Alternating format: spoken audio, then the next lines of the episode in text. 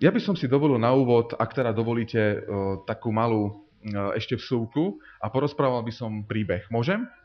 Pre deti, pre všetkých nás. Možno ste ho už počuli, možno nie. Uh, otázka pre mládež, pre deti. Viete, ako sa volal človek, ktorý vynašiel žiarovku? Skúste zaloviť pamäti. Edison, áno. Thomas alebo Edison to bol. Viete aspoň približne, že kedy to bolo? Nemysl, nechcem presný rok, ale aspoň storočie. 18. Uh, vtedy ešte svietili sviečkami, ale, ale už sa to blížilo. Už sa, už sa blížilo na lepšie časy. Áno, bol to, bolo to záver 19.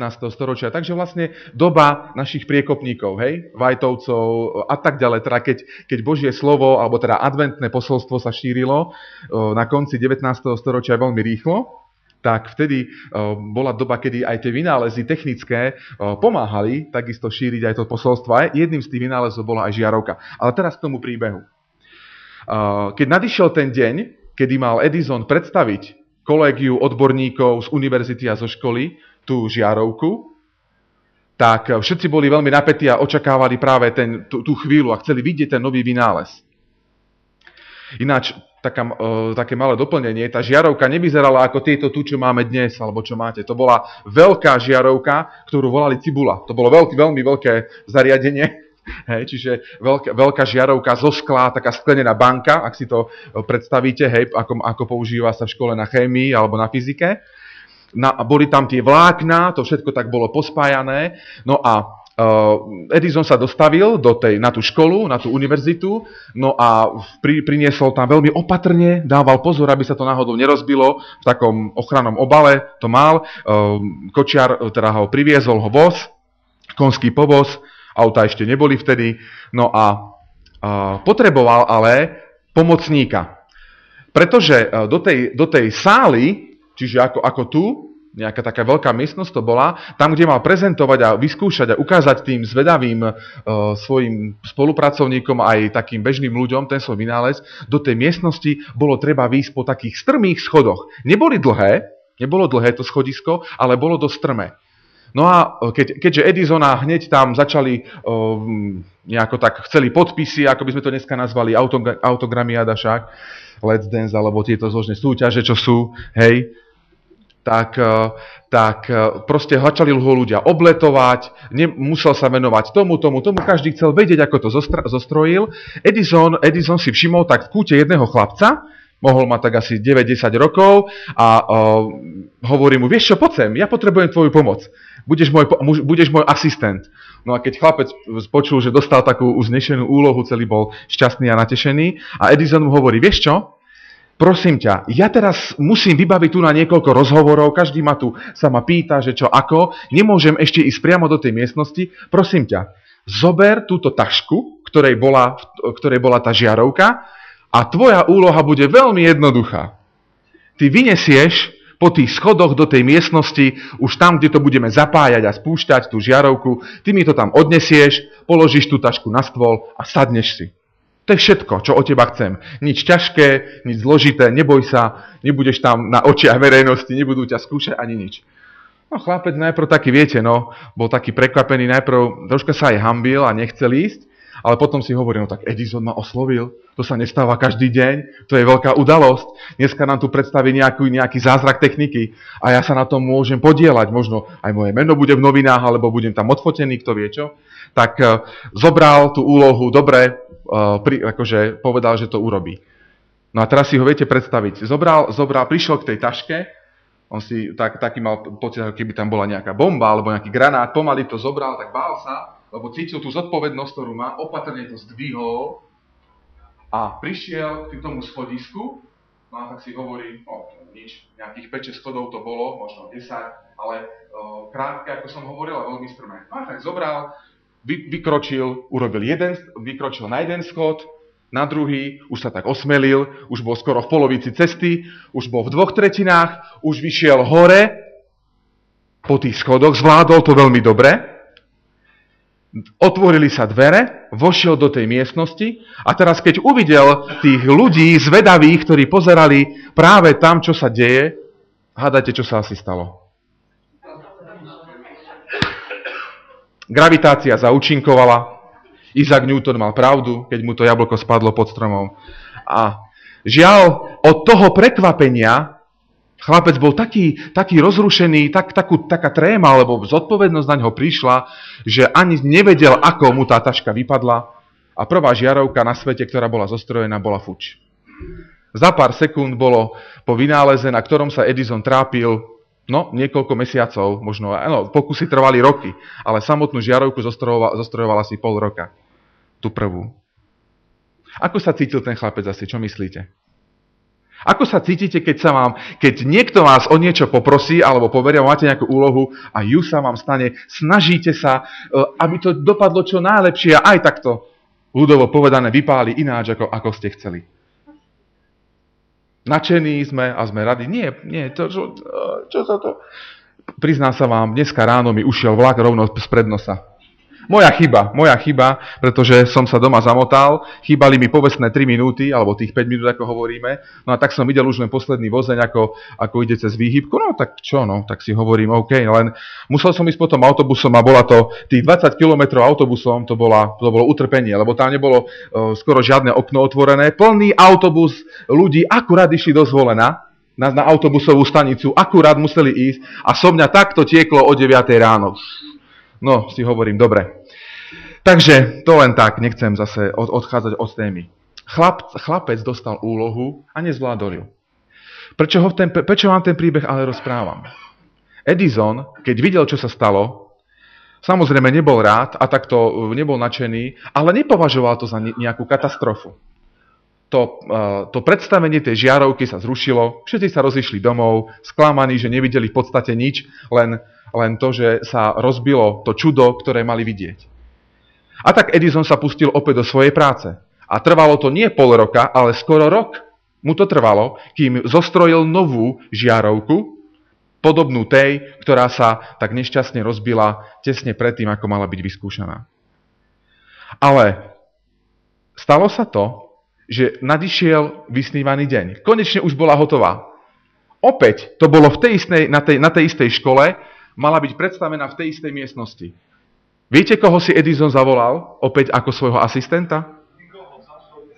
Sám si to odniesol. Samozrejme, že nie. On si zavolal toho chlapca. Dal mu druhú šancu. A preto vám ten príbeh rozprávam.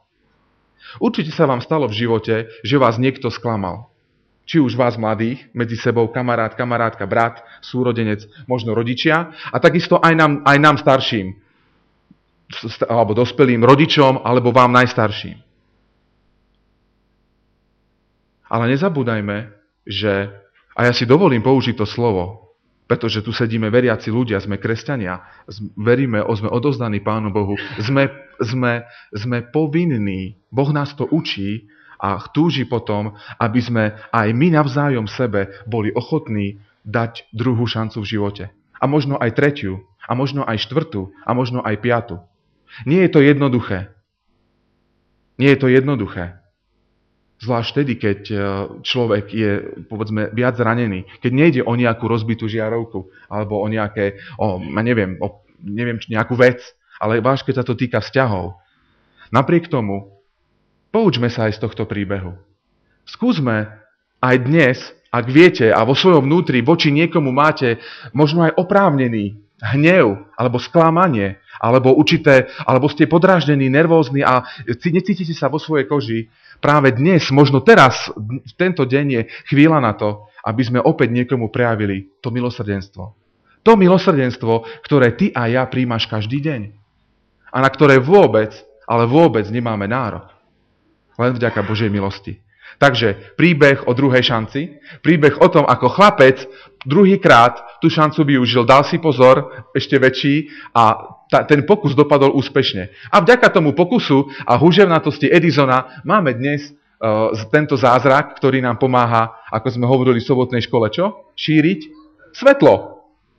Takže vidíte, stále sme pri tej téme o svetle. Takže toľko príbeh, také zamyslenie. Milé zhromaždenie, ja by som vás chcel dnes pozbudiť.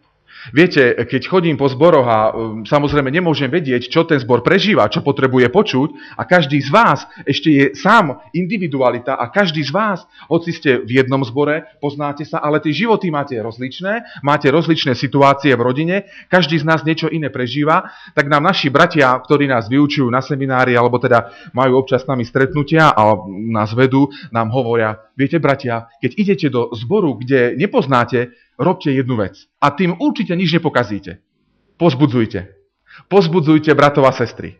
A tak ja by som dnes chcel vás pozbudiť spoločne a stráviť niekoľko minút nad eh, posolstvom, ktoré verím, že vás osloví, bez rozdielu toho, že by som poznal vašu situáciu alebo situáciu vášho zboru. V čom sa nachádzate, čo prežívate. Poprosím vás, otvorte si svoje Biblie v knihe Skutky Apoštolov v prvej kapitole a tam si prečítame 11. verš. Už to tu zaznelo. Sestra nám už prečítala na úvod verš, ale my si ho zopakujeme. Takže skutky, skutky Apoštolov, prvá kapitola, 11. verš.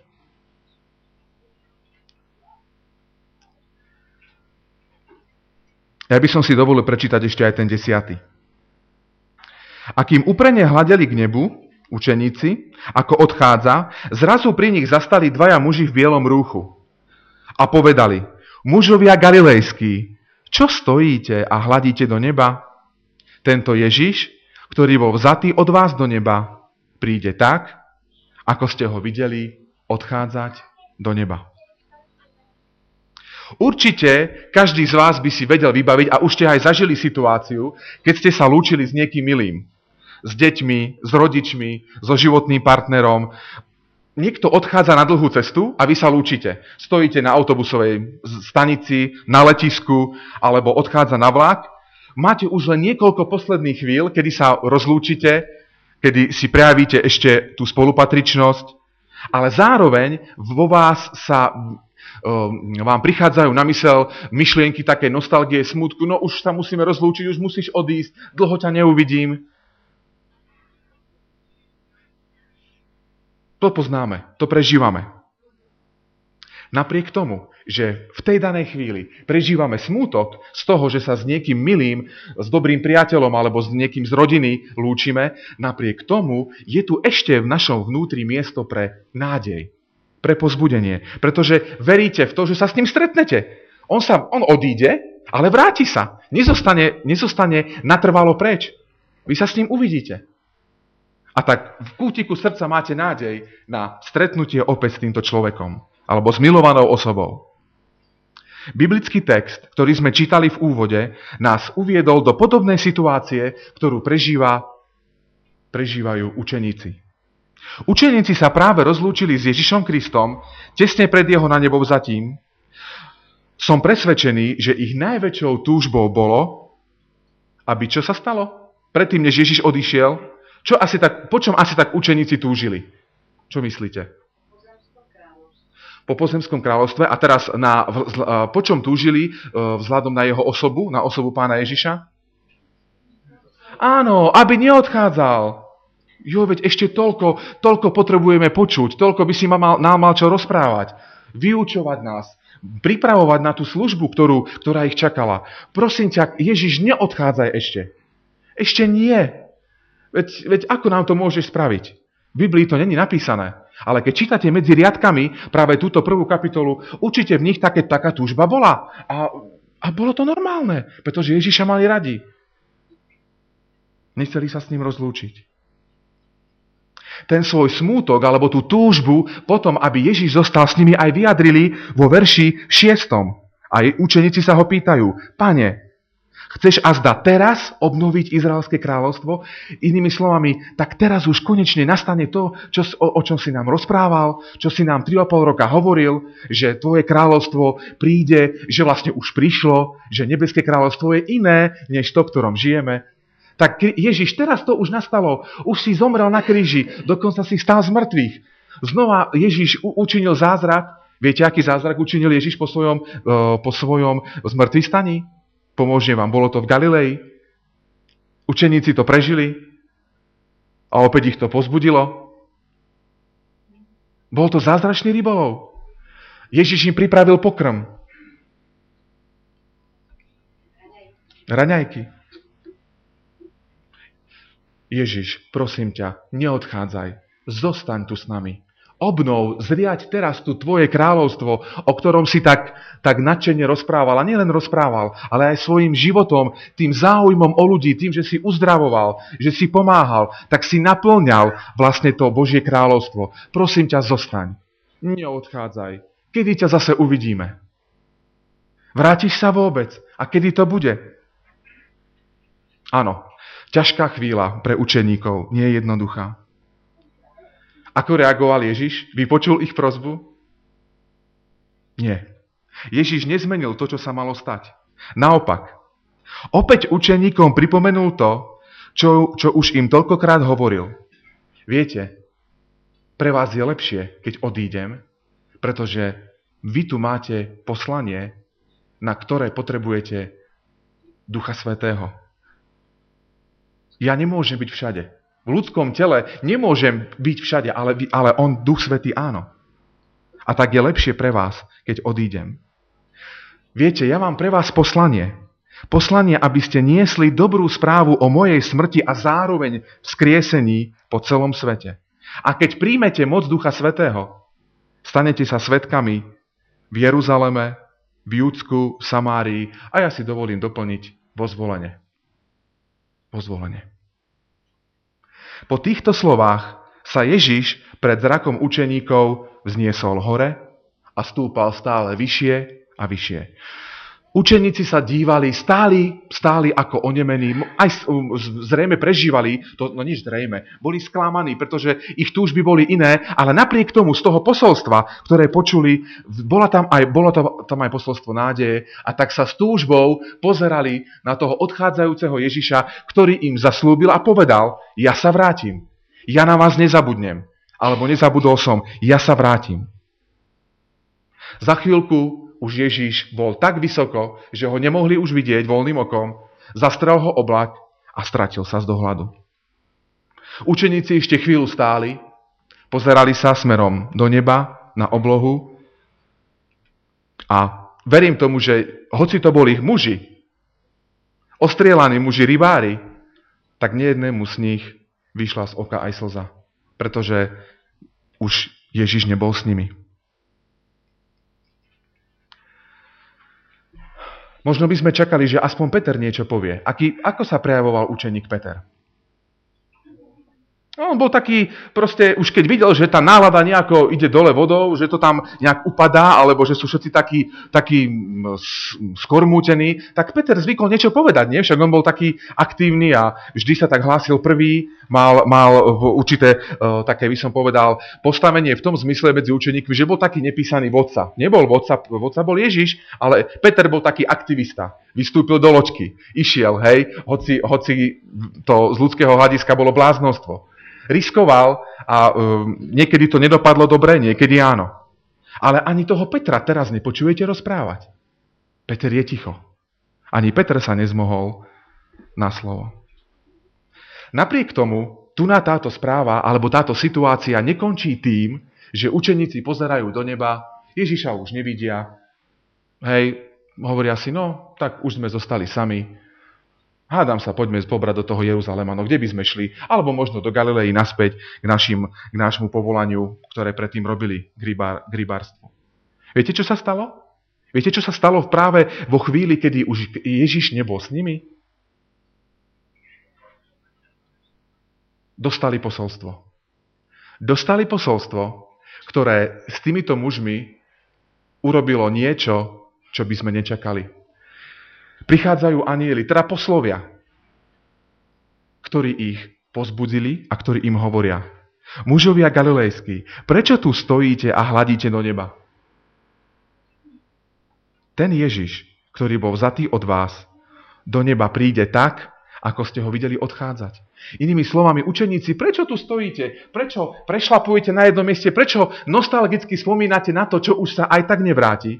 Veď vaše poslanie, vašou úlohou je predsa ísť a tak tu nestojte. O, pozor, anieli, anieli ich nekritizovali, anieli im nevyčítali.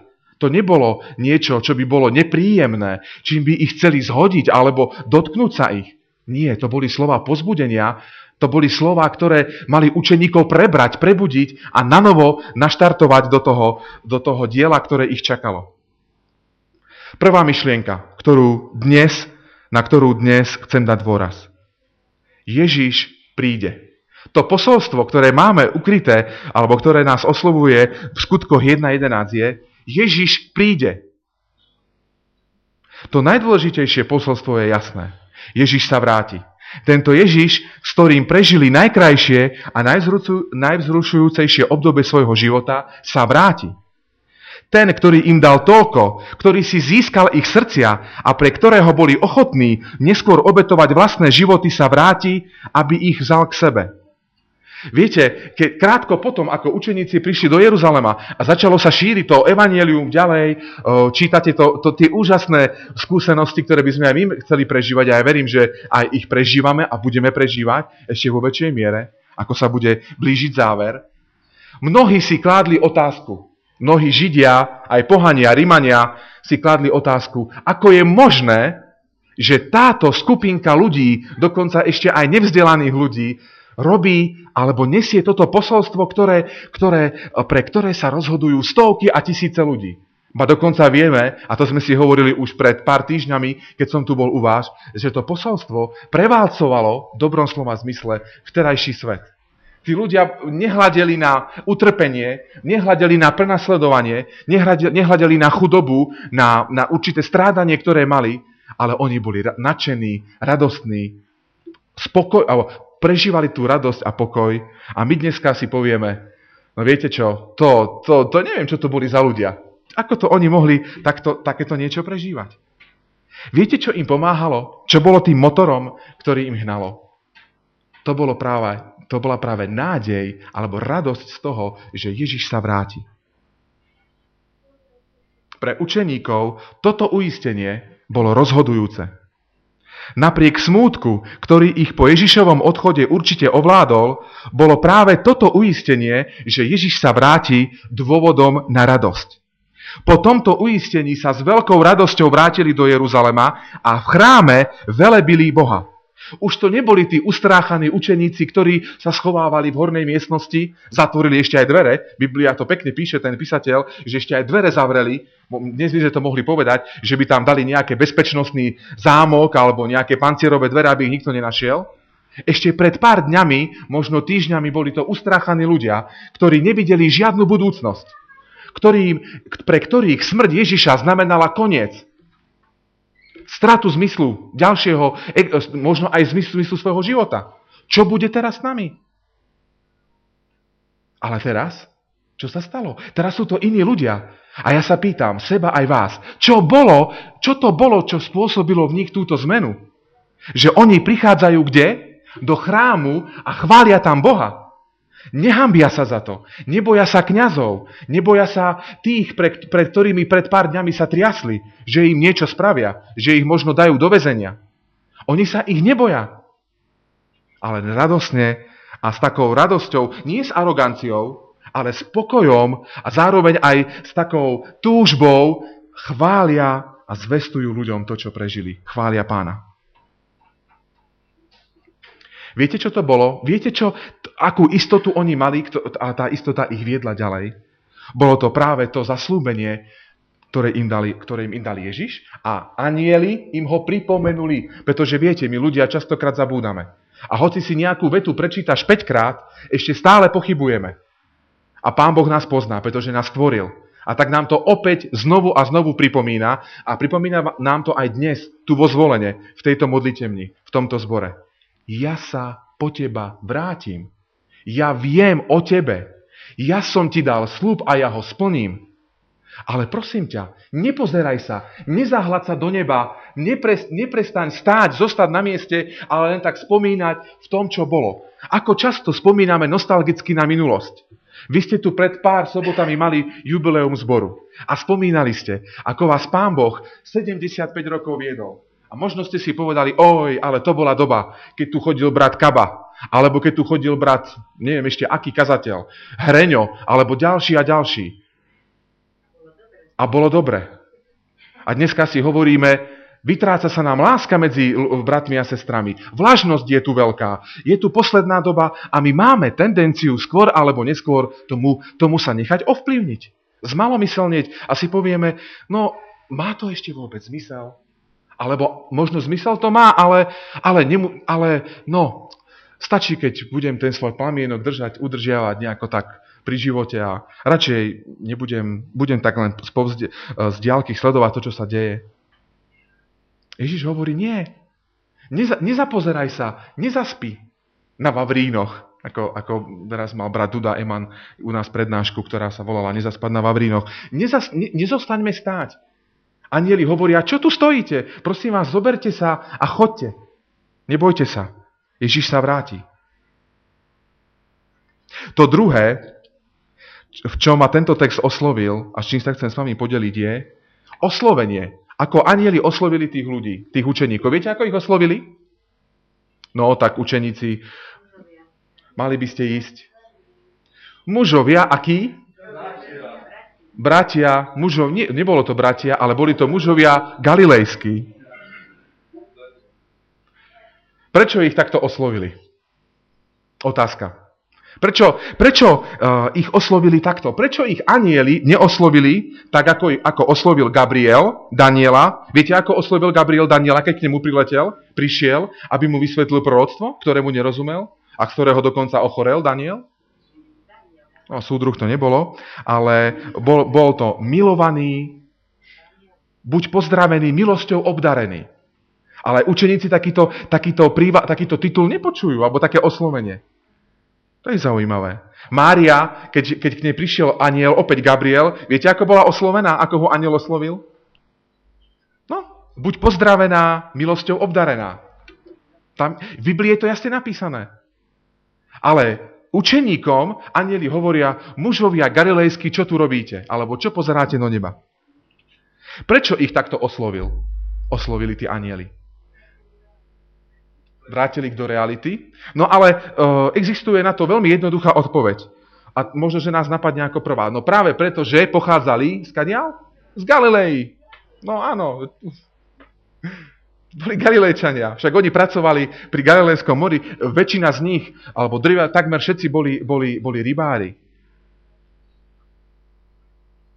Viete, čo to znamenalo na chvíľočku sa zastavíme pri, takom, pri takej myšlienke. Viete, čo to znamenalo v, v čase učeníkov, teda v, e, v, v Izraeli, keď vás niekto oslovil, a ty si z Galilei, no ahoj. Viete, čo to znamená? Ako, čo sa za tým skrývalo, to oslovenie? Alebo keď ste sa priznali k tomu, že ste z Galilei? Ako sa Židia pozerali na Galileu? Teraz myslím takí tí pravoverní, tí, čo bývali v Jeruzaleme a hlavne v tých oblastiach. Ako sa pozerali na Galileu? Aká oblasť to bola pre nich? Akí, akí ľudia, uh, alebo uh, ako si ho predstavovali.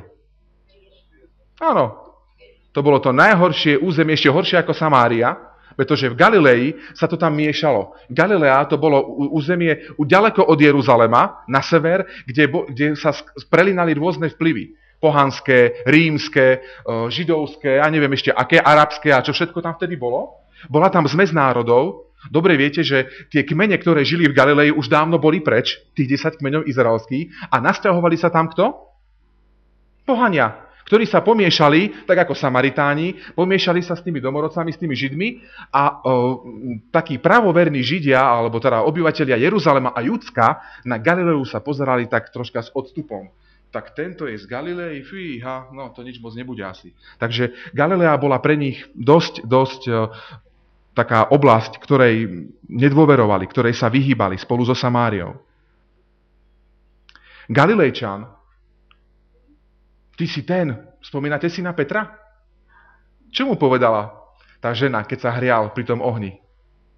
Peter sa chcel zohriať, chcel využiť svetlo, aj teplo. A čo mu povedala tá žena? Počúvaj, nebol si aj ty náhodou s tým, s kým?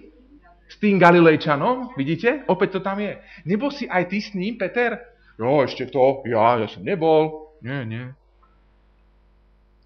Galilea mala prívlastok Galilea pohanov. Jeden rímsky cisár, ktorý sa volal Flavius Julian, sa na kresťanstvo, ktoré sa už v jeho dobe veľmi rozmohlo, pozeral s opovrhnutím a kresťanov neznášal. Dokonca e, vydal príkaz, taký edikt, ktorým, rozho- ktorým uh, ako nariadil, aby kresťanov, nasledovníkov Krista z- začali volať Galilejčania. To sú tí, ktorí veria tomu galilejskému Ježišovi, tomu kazateľovi potulnému, ktorý tu kedysi žil a bol. Je zaujímavé, že práve tento cisár uh, zahynul v boji proti kresťanom. Dokonca legenda hovorí, že keď umieral, tak ešte tých posledných chvíľkach života zdvihol ruku k nebu a povedal Galilejčan, zvíťazil si. Či to naozaj sa stalo, ja neviem, ale legenda to takto opisuje. Oslovenie mužovia galilejský malo učeníkom pripomenúť, kým sú. A ja by som tam doplnil mužovia a ženy, mládežníci a deti zvolenčania. Alebo zvolenský, to už neviem, nechám na vás.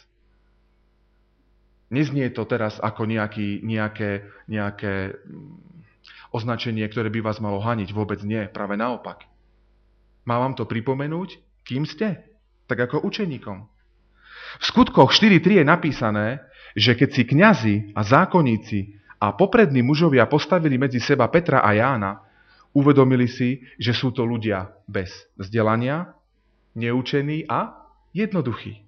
Napriek tomu sa museli tí učenci, tie mozgy teologické, ktoré mali vzdelania, aj Gamaliel sám, ktorý vyučoval apoštola Pavla, budú teda Saula, budúceho Pavla, museli priznať a boli zaskočení a šokovaní tým, ako títo jednoduchí, nevzdelaní ľudia, ako kážu a aká moc je za nimi.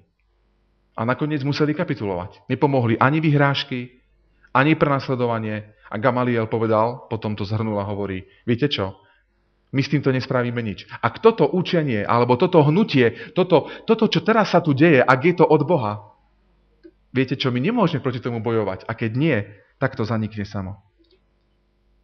Anieli chcú tým výrokom mužovia galilejský uviesť učeníkov do reality, ale nie len to, nie len to, že ich chcú vrátiť z toho pohľadu na Ježiša, z toho neba na zem, ale ich chcú aj pozbudiť. A práve preto dnes o tomto príbehu hovoríme. Ježiš sa na veci totiž pozerá ináč, než sa pozeráme my. On v učeníkoch nevidí tých opovrhovaných Galilejčanov. Ježiš v tebe vidí nie to, aký si teraz, ale to, či môžeš byť zajtra, alebo už dnes. Ježiš mení podstatu človeka. Viete, čo je zaujímavé? Že práve v tej opovrhovanej Galilei Ježiš povedal 19 z celkovo 32 podobenstiev. Bolo to práve v Galilei. A ďalej, Ježiš z 33 veľkých zázrakov urobil 25 práve v Galilei. Práve na tom území, ktorým ostatní opovrhovali. Dokonca tu predniesol kázanie na hore. Ten kopec. A ja som mal možnosť byť na tom návrši, aj keď nie, nie, nie na presnom mieste, to sa nevie, ale na tom návrši to bolo, to bolo úžasné, alebo je to dodnes úžasné miesto, z ktorého máte nádherný výhľad na Genezarecké jazero. A práve tam odzneli tie vzácne myšlienky, ktorí ľudia sú šťastní alebo blahoslavení. Kde to bolo? Bolo to v Jeruzaleme? V Júdsku? Nie, bolo to v Galilei. Bolo to pozvolenie. Tu, teraz, t- e, zaznieva to posolstvo. Mužovia galilejskí. Posolstvo je jasné. Nezáleží na tom, aký som ja dobrý. Nezáleží na tom, aký som, či som vhodný, alebo či mám nejaké vzdelanie, ale záleží na tom, či som ochotný. Na tom záleží. To je kľúčové. Si ochotný spolupracovať s Ježišom, ktorý aj teba dnes oslovuje a hovorí ti, vieš, pozeraj sa dopredu.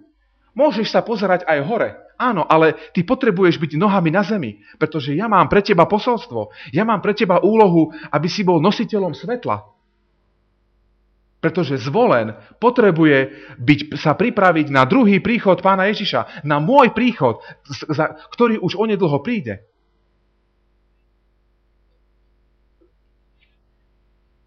Všetko, čím učeníci boli, Všetko, čím si ty a ja dnes. Všetko. A keď hovorím všetko, tak tým myslím naozaj všetko. Sme vďaka iba Božej milosti. On nás učinil svojimi deťmi. On nám dáva právo nazývať sa jeho synmi a dcérami.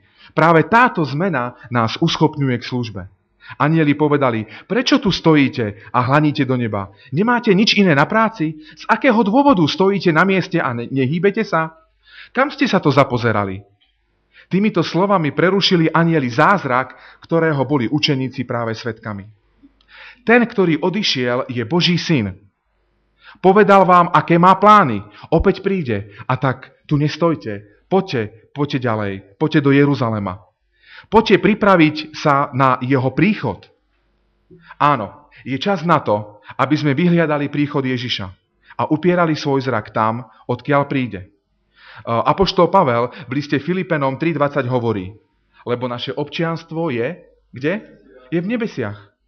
A tak keď sa budete s niekým rozprávať, s nejakým kamarátom známym, ktorý sa vám možno pochváli, možno áno, možno nie, možno to bude niekto z mladých ľudí a povie vám, vieš čo, ja mám dvojité občianstvo. Hej, a ja mám. A aké? No slovenské a nebeské. Máte dvojité občianstvo. Vedeli ste to?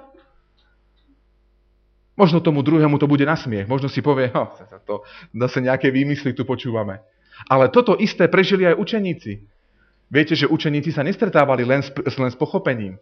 Ani oni nemali všetko ideálne. Aj v ich dobe, aj v ich práci sa stretávali s odmietnutím ale napriek tomu videli aj to ovocie. A tak verili tomu, že ich občianstvo není len židovské, alebo izraelské, keď chcete, alebo keď chceme, ale je to nebeské, ktoré dostali od Boha. Jeden teológ, ktorý žil v 19. storočí, hlboko zbožný muž, volal sa Horacius Bonár, každý večer, predtým ako šiel spať, ako sa uložil na spánok, zaťahoval svoje rolety a tak trochu sa tak s nádejou a s vierou sa modlil, okrem iných eh, myšlienok, vyjadril v modlitbe aj toto. Možno dnes, možno dnes v noci sa to stane. Ty prídeš a ja chcem ísť s tebou domov. Ja chcem byť pripravený na stretnutie s tebou. A vždy ráno, keď sa zobudil a prišiel nový deň, opäť sa postavil k oknu Pozeral sa na oblohu, pozrel sa hore a povedal, možno dnes, možno dnes to bude. Takto očakával príchod Ježiša Krista 80 rokov svojho života. Ale on nezostal, nezostalo len pri tom, že by tam ráno, ako prišiel k oknu, tak tam bol celý deň a pozeral a nič iné nerobil. Nie. On jasne pochopil, že to vyčkávanie, tá, tá najlepšia príprava na stretnutie a duch prorocký hovorí, na, aj na urýchlenie druhého príchodu je čo? Je stáť a pozerať sa do neba? Je služba. Je služba. Aká služba? Podľa tvojho obdarovania. Pán Boh o teba nechce, aby si konal to, na čo ťa nevybavil, čo ti nedal, Pán Boh o teba chce a túži. Veľmi, veľmi sa, by sa tešil z toho, keby si využil práve to, čo máš. Nie to, čo nemáš. Koľko zbytočných, zbytočných uh, uh, sklamaní uh, a možno niekedy aj konfliktov medzi sebou, napätí prežívame len preto, že chcem robiť to, na čo nemám, ale to, na čo mám, to nerobím. Závidím tomu druhému, že joj, keby som tak vedel rozprávať ako on, alebo keby som tak vedel spievať, alebo keby som vedel tak, tak ja neviem čo, dosadme si tam rôzne činnosti. Ale nevidím práve to, čím ma Pán Boh obdaroval. Že aj ty a ja mám niečo. Ten, ten dar, ten talent, ktorý, ktorý nemá byť zostať zakopaný, ale má byť používaný. A tak dovolte na záver zopakovať tú myšlienku. Ježiš príde. Ježiš sa vráti. Ježiš sa vráti. Je to istota, taká istota, ako že zajtra príde nedela po sobote. Dnes sa nám ľudia smejú. Vám sa budú smiať. Ježiš sa vráti. To čo je? To sa v živote nestalo. Presne takisto reagujú, presne takisto sa správajú, ako ľudia pred potopou. Keď Noé prichádzal s posolstvom, a to nebolo posolstvo len o tom, že by Noé strašil ľudí, viete čo? Tak, pán Boh vám to tu spočíta, alebo vy ste ho neposlúchali, príde potopa, všetkých tu zmetie. Nie, v tom posolstve, v tom varovnom posolstve o, tope, o potope bolo evanielium, bola záchrana. Aj vtedy sa ľudia Noachovi smiali. A vysmievali sa mu. Dokonca, keby sme to zobrali matematicky, tak Noé so svojou evangelizáciou totálne prepadol. Áno? Je to tak? Koľko ľudí prijalo tú výzvu na záchranu? 8. Z 2 miliard? Z 1 miliardy? Alebo len z 5 tisícov? Nevieme. 8 ľudí. 8 ľudí bolo zachránených. Ale toho neodradilo od toho, aby, aby ľuďom hovoril. A to nebolo len kázanie, to nebolo, ako hovoríme, nejaké varovné posolstvo. Uh, vieme o tom, že ľudia mu pomáhali na stavbe a nielen jeho nielen jeho rodinní príslušníci. A práve tým svojim postojom, e, tým každodenným zápasom, ale aj tým, že im mal možnosť byť s tými ľuďmi, Noé sa ich nestránil, Noé išiel za nimi. Záležalo mu na tých ľuďoch. Práve tam tí ľudia mohli vidieť, že on je iný ako ostatní. A toto je práve cesta, ktorú, a to povolanie, ktoré máš aj ty a ja dnes. Nečakajme na to, kým ľudia prídu sem. My musíme ísť za ľuďmi. Tam, kde sú, tam ich hľadať.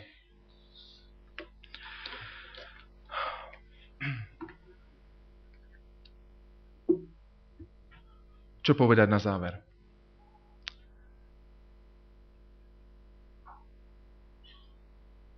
Rozhodnutie. Pred nami, pred tebou a predo mnou stojí rozhodnutie. Teraz, v túto chvíľu. Zostanem stáť, pozerať sa, možno v nejakom blaženom pocite, že, že teda Ježiš príde, alebo, alebo budem uh, s radosťou, spokojom, ale zároveň aj s takým napätím, hej, niekedy, niekedy chceme zažívať dobrodružstvo, zvlášť mladí ľudia a vyhľadávame ho aj tam, kde to nie je správne, alebo kde, kde nám hrozí aj určité nebezpečenstvo. Práve to nám ponúka Ježiš. Aj určitú, určité napätie v tom dobrám slova zmysle, zážitok z toho, keď môžeme vidieť uh, ľudí, ktorí sa obracajú, ktorí menia svoje životy. Mnoho a mnoho skúseností by sme si mohli hovoriť o tom, ako Pán Boh pracuje. Ako, a to není v Angole, to není niekde v Afrike alebo niekde v Ázii, ale tu na Slovensku. Na strednom Slovensku. V Banskej Bystrici, vo Zvolene. Možno v Žiari nad Hronom alebo kde inde. Ľudia sú tu. Teraz to posolstvo zaznieva pre nás, pre teba aj pre mňa. Ježiš sa vráti. Určite sa vráti. Ja verím, že sa na to tešíš. Že to není, že z toho nemáš strach. Ale znova zopakujem, tou najlepšou prípravou je zobrať sa z toho vrchu, kde boli učeníci, zobrať ten svoj batoh, ktorý máš, ktorý si dostal od pána a ísť. A to ostatné, o to sa netráp.